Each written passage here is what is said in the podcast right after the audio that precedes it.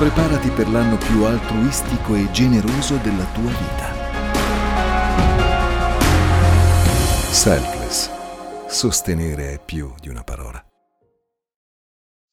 Comunque, ho voluto intitolare questo messaggio Non mollare e non sapevo che ne avrei avuto così bisogno e vedo che non sono l'unico ad averne bisogno. Piccolissimo preambolo. Settimana scorsa è già la seconda volta che mi riallaccio al, ai messaggi della settimana precedente, però credo sia importante perché la settimana precedente eh, abbiamo potuto ascoltare sia Silvana, mia moglie, e Pastore Roberto, i quali il primo messaggio era improntato eh, su un voto fatto a Dio da parte dei recabiti questa generazione che aveva iniziato ad intraprendere eh, un aiuto nei confronti, e questo lo troviamo, non ci sarà il tempo di leggerlo, in secondo Re, capitolo 10, ognuno se lo lega a casa, e, perché appunto eh, questa generazione con capostipite Ionadab, il quale iniziò a fare questo voto, questo digiuno di non bere vino, di astenersi dal vino e di non abitare in uh, case, in costruzioni, ma abitare in tende, sotto delle tende. Stavo dicendo il quale, eh, i quali hanno, hanno dato aiuto manforte nell'eliminazione dei sacerdoti, quali erano dediti al culto satanico di Baal e anche ad eliminare re Acab, che anche lui purtroppo si è lasciato trascinare in questo, in questo, in questo circolo satanico. Ma poi si è parlato anche, da parte del pastore Roberto, di quello che è stato il rifiuto dei propri diritti di primogenitura eh, da parte di Esaù, Ciao Iari. E, e di come Giacobbe astutamente è riuscito a soggiogare, soppiantare il nome stesso Giacobbe, il proprio fratello Esau. Ma poi, andando avanti nella lettura, si può constatare come Dio trasforma e cambia addirittura l'identità di questa persona da Giacobbe, come tutti ben sappiamo, a Israele. Appunto da soppiantatore a principe di nazioni. Perché ho voluto intitolare eh, questo messaggio Non mollare? Voglio andare subito alla lettura. Esodo, capitolo 17, i primi due versi. Poi tutta, io intanto comincio a leggere. Poi tutta la comunità dei figli di Israele partì dal deserto di Sin, marciando a tappe secondo gli ordini del Signore. Si accampò, il popolo di Israele, a Refidim, ma non c'era acqua da bere per il popolo. Allora il popolo protestò contro Mosè e disse, dacci dell'acqua da bere. Mosè rispose loro, perché protestate contro di me perché tentate il Signore. Allora il Signore disse a Mosè, mettiti di fronte al popolo e prendi con te alcuni degli anziani di Israele. Prendi anche in mano il bastone con il quale hai percosso il fiume e va. Ecco, io starò con te davanti sulla roccia che è in Oreb. Tu colpirai la roccia ne scaturirà acqua e il popolo berrà. Mosè fece così in presenza degli anziani di Israele e a quel luogo mise il nome di Massa e Meriba a causa della protesta dei figli di Israele. E perché avevano tentato il Signore, dicendo, il Signore è in mezzo a noi, sì o no? Vedendo questo scaturire l'acqua dalla roccia, Un popolo, quale poi con a capo eh, un certo Amalek, e capiremo anche cosa significa questo nome, vide, perché gli storici spiegano che appunto all'epoca vedere acqua nel deserto uscire così in un modo sovrannaturale, in un modo sovrannaturale,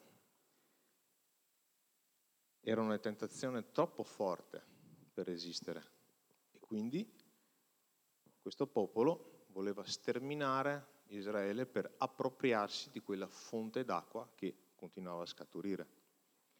Era un po' come dire il petrolio al giorno d'oggi, oppure una miniera d'oro o di smeraldi. Vado avanti con la lettura. Allora venne Amalek per combattere contro Israele a Refidim, appunto vedendo tutto questo.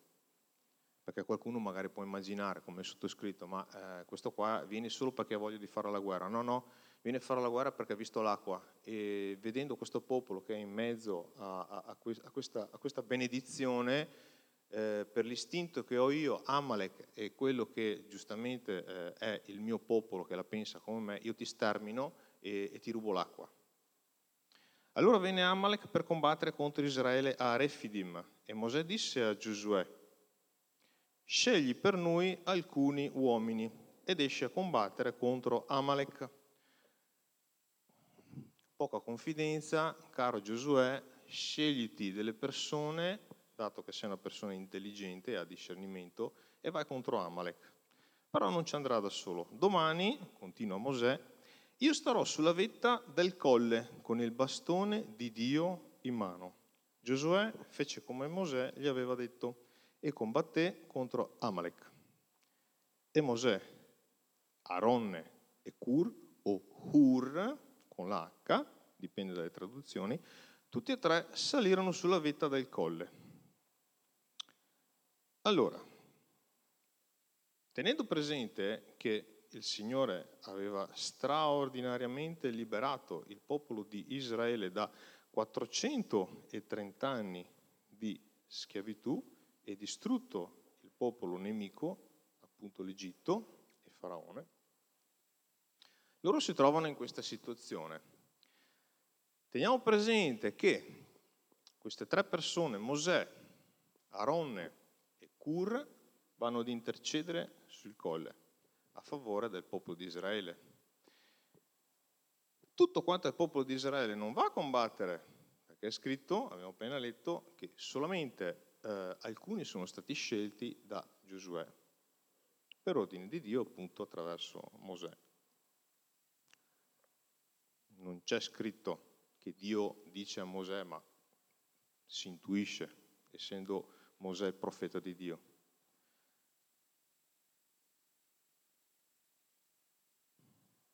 Ma che cosa significa Amalek, come avevo accennato prima? Amalek, non a caso, anche per questo ho voluto allacciarmi alla, ai messaggi di eh, domenica scorsa, era un discendente di Esaù e significa io ho trovato un paio di traduzioni. Furore del popolo, cioè la furia del popolo, proprio arrabbiata eh, all'estremo. Oppure basso istinto animale. Questo è il significato di Amalek e come la pensava il suo popolo, dato che Amalek era capo di questo popolo. Ma andiamo avanti nella lettura perché succede qualcosa di interessante. Esodo 17 dall'11 al 13. E quando Mosè teneva le mani alzate, appunto intercedendo, Israele vinceva. Quando le abbassava, vinceva Amalek. Ma le mani di Mosè si facevano pesanti. Allora essi, appunto Cur e Aronne, presero una pietra e la posero sotto ed egli, Mosè appunto, si sedette. Aronne e Cur gli tenevano le mani alzate, uno da una parte e uno dall'altra. Così le mani di Mosè rimasero ferme fino al tramonto del sole. E Giosuè, tramite questi gesti, tramite questo aiuto, questa unità, sconfisse Amalek e la sua gente passandola a fil di spada. Ora io mi sono chiesto, non so se ve lo siete chiesti anche voi, avete mai provato a sostenere bra- un, un, braccio soltanto di una persona per ore?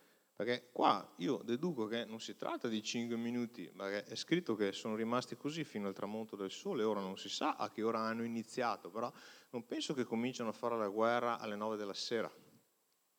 E penso che le mani alzate di Mosè, tenendo conto che ha anche il bastone di Dio in mano, insomma, dopo qualche ora, eh, per quanto super tu possa essere, sempre umano sei, a un certo punto cedi. Ma provate a tenere le braccia alzate di una persona, tu che stai in piedi, e magari non si sa da che parte stesse uno e l'altro, ma uno dei due, o Cur o Aronne, aveva in mano eh, il braccio con il, eh, in mano il bastone di Mosè, quindi aveva un peso superiore. Dovettero stare così fino al tramonto del sole. Allora questo mi ha fatto riflettere, ma com'è stato possibile che nessuno dei due in questo caso, perché hanno condiviso la fatica di Mosè, potesse cedere. E allora lì, grazie a Dio, mi si è accesa una lampadina, la quale mi ha spinto ad andare a ricercare, ehm, dato che sappiamo che cosa significa il nome Mosè, tratto dalle acque, eh, il significato degli altri due nomi, cioè Aronne e Cur come ho detto Hur. Aronne significa brillante, colui che brilla, oppure colui che proviene dall'alta montagna. Questo è il significato del nome di Aronne. Hur, o Kur, dall'ebraico significa lino bianco, una veste candida di lino. E sappiamo che successivamente, essendo chiamato da Dio, appunto Aronne, il capo dei sacerdoti, il primo sacerdote, il sommo sacerdote, doveva essere vestito di puro lino. E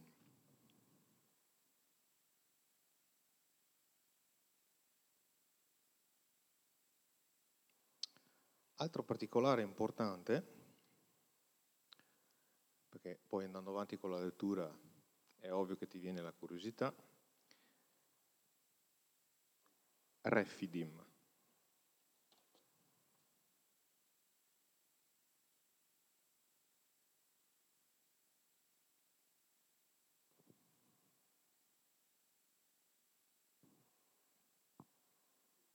Quando il popolo di Dio si accampò nel deserto, che cosa significa Refidim?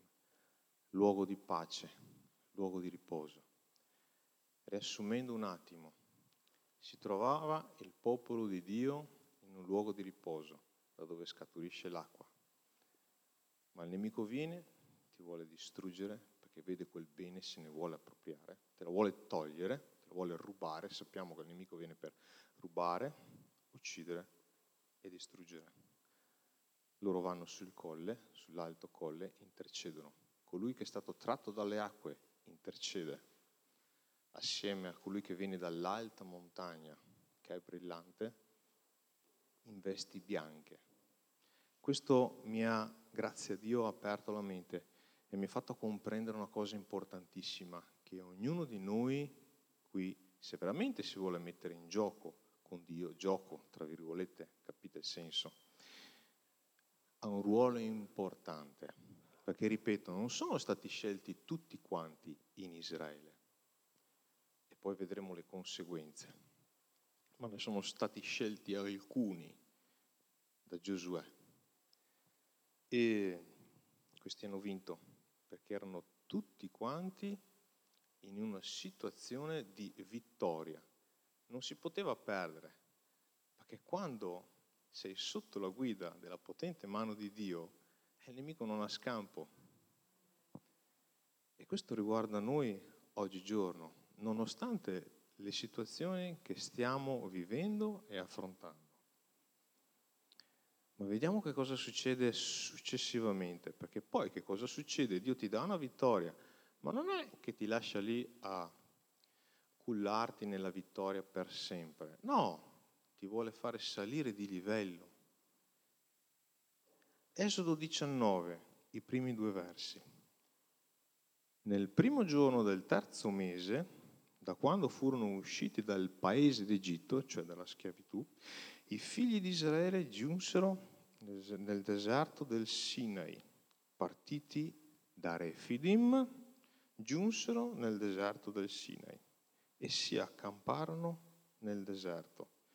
Cioè, essendo a Refidim, avendo avuto vittoria, avendo compreso come il Signore rimane potente e fedele, Dio li fa salire di livello e li sposta al Sinai, nel deserto del Sinai.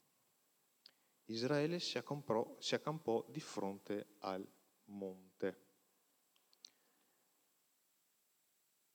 E fin qui tutto ok, che bello. Il Signore ci sta facendo fare un'altra esperienza straordinaria. Teniamo presente che siamo tutti quanti esseri umani e possiamo sbagliare, abbiamo un tempo per capire però, per, per avvederci. Esodo 24, versi 12, dal 12 al 14.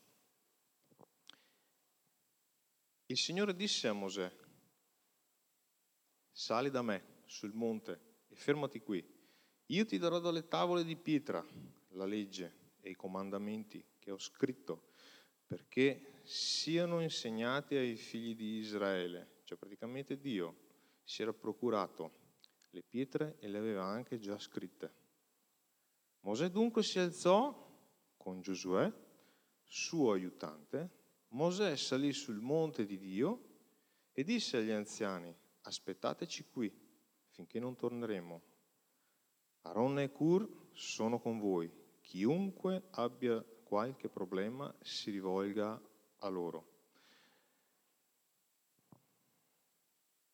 mi sono fatto una domanda, che cosa succede quando si comincia a barcollare, a mollare la presa? Ci si fa guidare dall'impulsività. E questo lo troviamo nel capitolo, sempre di Esodo, 32, i versi dall'1 al 4. Il popolo vide che Mosè tardava a scendere dal monte allora si radunò intorno ad Aronne e gli disse, facci un Dio che vada davanti a noi, poiché quel Mosè, l'uomo che ci ha, fa- l'uomo che ci ha fatti uscire dal des- dall'Egitto, ma scusa, ma non è stata la potenza di Dio. Non sappiamo che fine abbia fatto. Aronne rispose loro, staccate gli anelli d'oro che sono agli orecchi delle vostre mogli, dei vostri figli e delle vostre figlie e portatemeli. Tutto il popolo si staccò dagli orecchi gli anelli d'oro e li portò ad Aronne. Egli li prese dalle loro mani e dopo aver cesellato lo stampo, fe- cioè c'è stato un lavoro, ci ha messo anche della, non dico della passione, ma della pazienza per fare una roba del genere. e ne fece un vitello di metallo fuso. E quelli dissero, oh Israele, questo è il tuo Dio. Come hanno fatto presto a rimpiazzare. Eh? A volte non capita anche a noi. Questo è il Dio che ti ha fatto uscire dal paese d'Egitto. Perciò la debolezza di Aronne, e aggiungo anche quella di Cur, o di Hur, che erano assieme a Mosè, si è vista e tutto il popolo si è lasciato sfrenare. Questo che cosa ha portato? portato alla morte di 3.000 persone. In questo caso anche fisica. Il messaggio è questo, stiamo molto attenti a non lasciarci influenzare dalla nostra impulsività, perché quella unità che hanno avuto sia Mosè che Cur e Aronne sul monte, assieme alla collaborazione di Giosuè e parte del popolo ha portato una vittoria. quel campo dove scaturiva l'acqua nessuno osava più avvicinarsi per il terrore che c'era lì intorno. E quindi questo ha dato una identità al popolo di Israele, una identità che il popolo di Israele ha un Dio che li protegge, nonostante le sue difficoltà. Ma il nemico sa, e non lo vuole neanche nominare come si chiama, sa le debolezze che noi abbiamo. Ed è lì, come sappiamo bene e ci dimentichiamo spesso, che vuole entrare. Esodo 32, dal 25 al 28. Quando Mosè vide che il popolo era senza freno ed anche Aronne lo aveva lasciato sfrenarsi, esponendolo all'obbrobrio dei suoi nemici, si fermò all'ingresso dell'accampamento e disse, chiunque è per il Signore venga a me. Dio cercherà sempre di recuperare fino all'ultimo chi ha voluto allontanarsi o lasciarsi sfrenare. E tutti i figli di Levi si radunarono presso di lui ed egli disse loro, così dice il Signore, il Dio di Israele, ognuno di voi si metta la spada al fianco, percorrete l'accampamento da una porta all'altra di esso e ciascuno uccida il fratello, ciascuno l'amico, ciascuno il vicino. I figli di Levi eseguirono l'ordine di Mosè e in quel giorno cadero circa, circa 3.000 uomini. Mi sono chiesto, ma se Aronne, Hur, gli anziani del popolo fossero rimasti fermi, come è successo su quel colle a Refidim, il popolo si, lasci- eh, si sarebbe lasciato sfrenare, sarebbero caduti 3.000 morti, o avrebbe ricevuto quell'insegnamento ancora una volta, perché proviamoci a chiedere un secondo, come mai parte del popolo non si è lasciato sfrenare quando Mosè, Aaron e Ur erano sul colle e gli altri erano in battaglia? Come mai non si è lasciato sfrenare, mentre adesso si è lasciato sfrenare?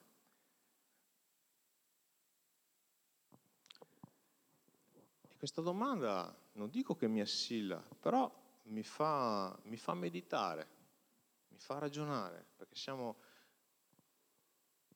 esseri umani intelligenti, quindi abbiamo una capacità di pensiero, possiamo avere un limite, ma il Signore vuole rompere quel limite e vuole rompere anche qualsiasi ceppo che ognuno di noi possa avere al piede. Perché Gesù è venuto per liberare, per dare vita, e per restituire là dove il diavolo è venuto per rubare, uccidere e distruggere. Ringrazio il Signore perché, primo,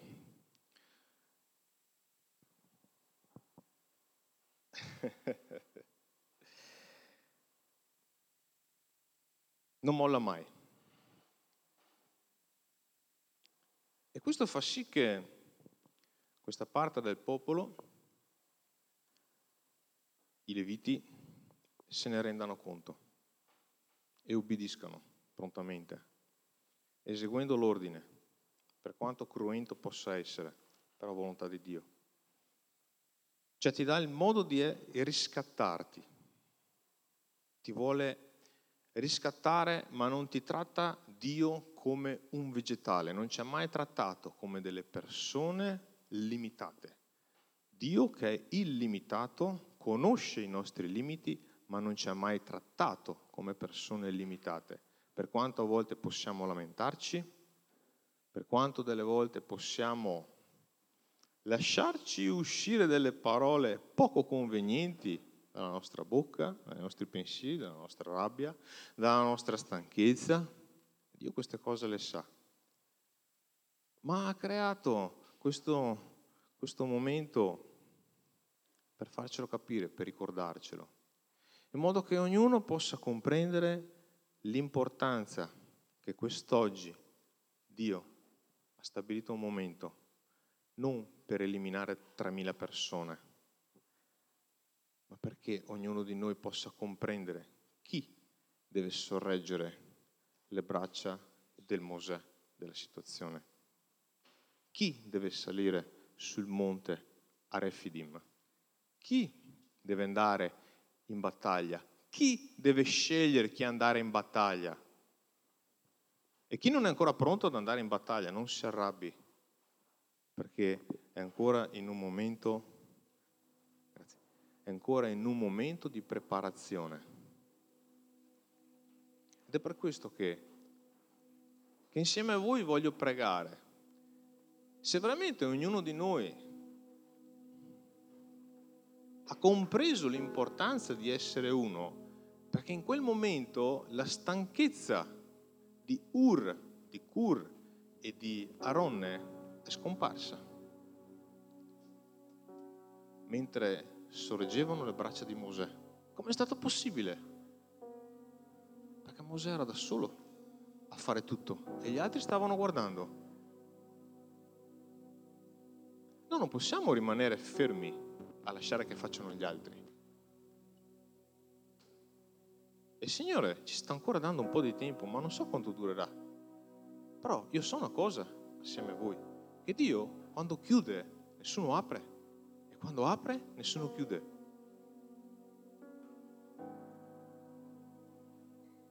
E prima che quella famosa porta che è stata chiusa da Dio riguardo all'arca costruita da Noè ha dato tempo fino all'ultimo momento Approfittiamo di questo momento da persone sagge.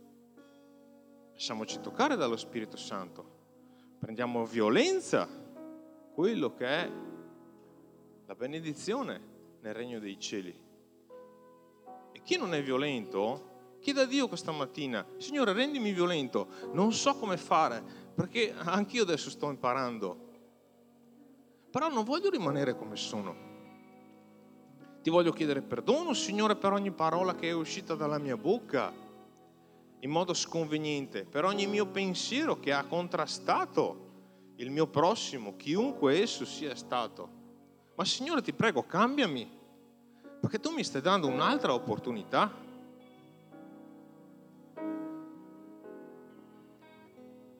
Signore, io voglio smetterla di giudicare sempre gli altri perché so che sono una persona brava e fa le cose fatte bene. Ma ti prego, ricordami che sono una persona con dei limiti e quindi imperfetta. Signore, svegliami dal luogo dove sono, perché sono veramente sicuro di essere una persona sveglia. Sono veramente sicuro di essere una persona che è stata toccata da te nel profondo, fino in fondo e non, chiudo, e non chiedo scusa per il gioco di parole, perché abbiamo bisogno di essere toccati fino in fondo, perché l'acqua va bevuta fino in fondo.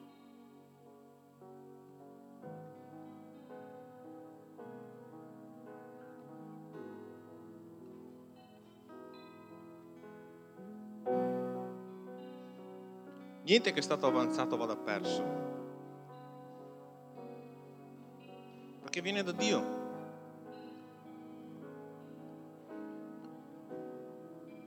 Noi sappiamo, Signore, che tu mai avresti voluto perdere quelle 3.000 persone, perché c'era un progetto per quelle 3.000 persone. Dove è andata la loro anima, Signore? Tu solo lo sai, ma noi non vogliamo fare la fine di quelle 3.000 persone, spiritualmente e fisicamente parlando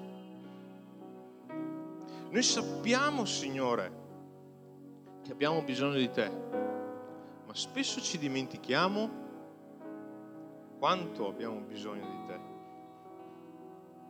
Signore, ti vogliamo chiedere perdono per tutte le volte che abbiamo usato quelle belle parole che hanno sedotto le persone, che ci hanno fatto sembrare così santi, così bravi chiediamo perdono, Signore, per questo, perché tu solo sei santo, tu solo, Signore, sei buono.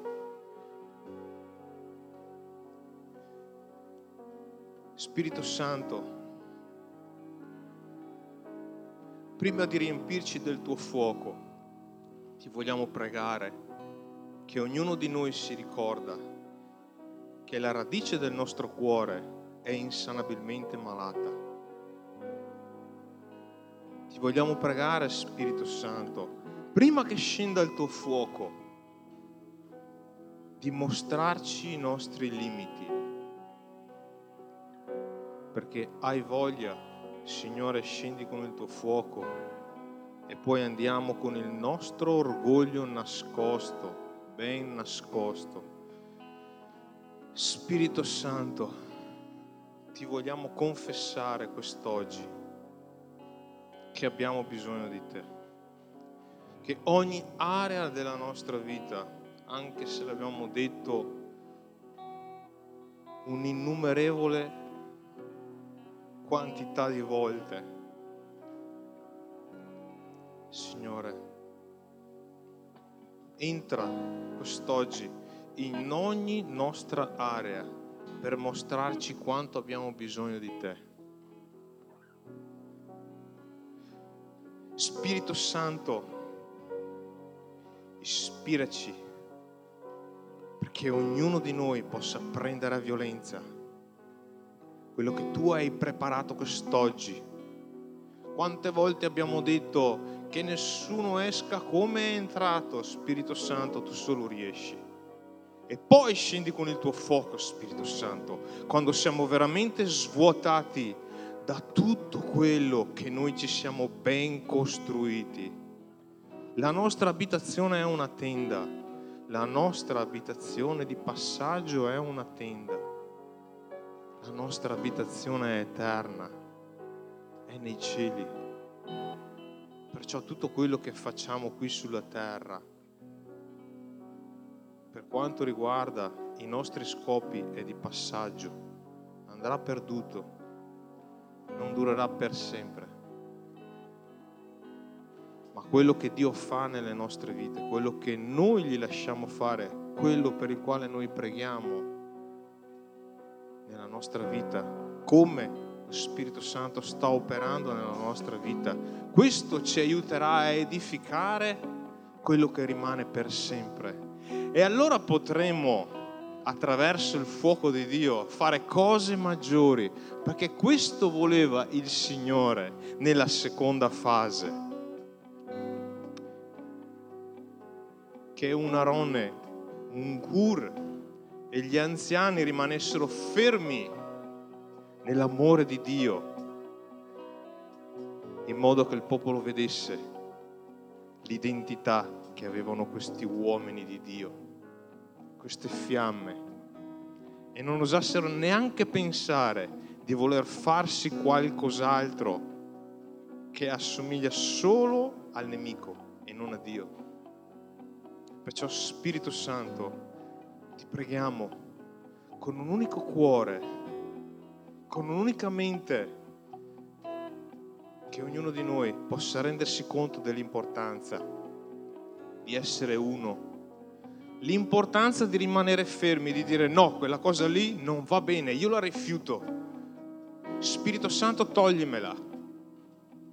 Spirito Santo, sono anni che ti chiedo ogni tanto ritorna e ci casco. E io continuo, Spirito Santo, dammi la forza per rimanere fermo, non impeccabile, per rimanere fermo.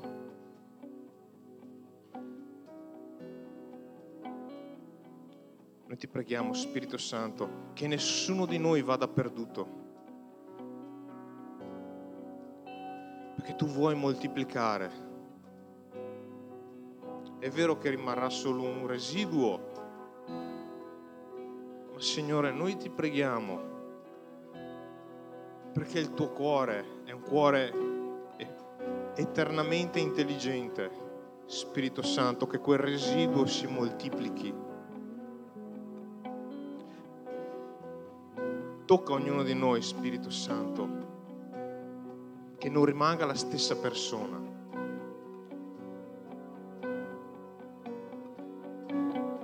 Alleluia.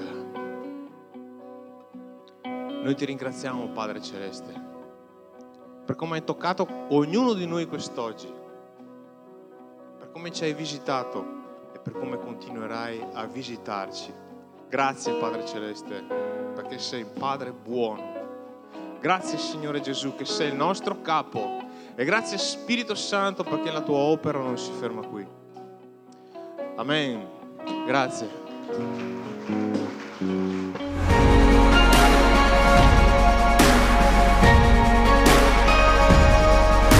Preparati per l'anno più altruistico e generoso della tua vita. Selfless. Sostenere è più di una parola.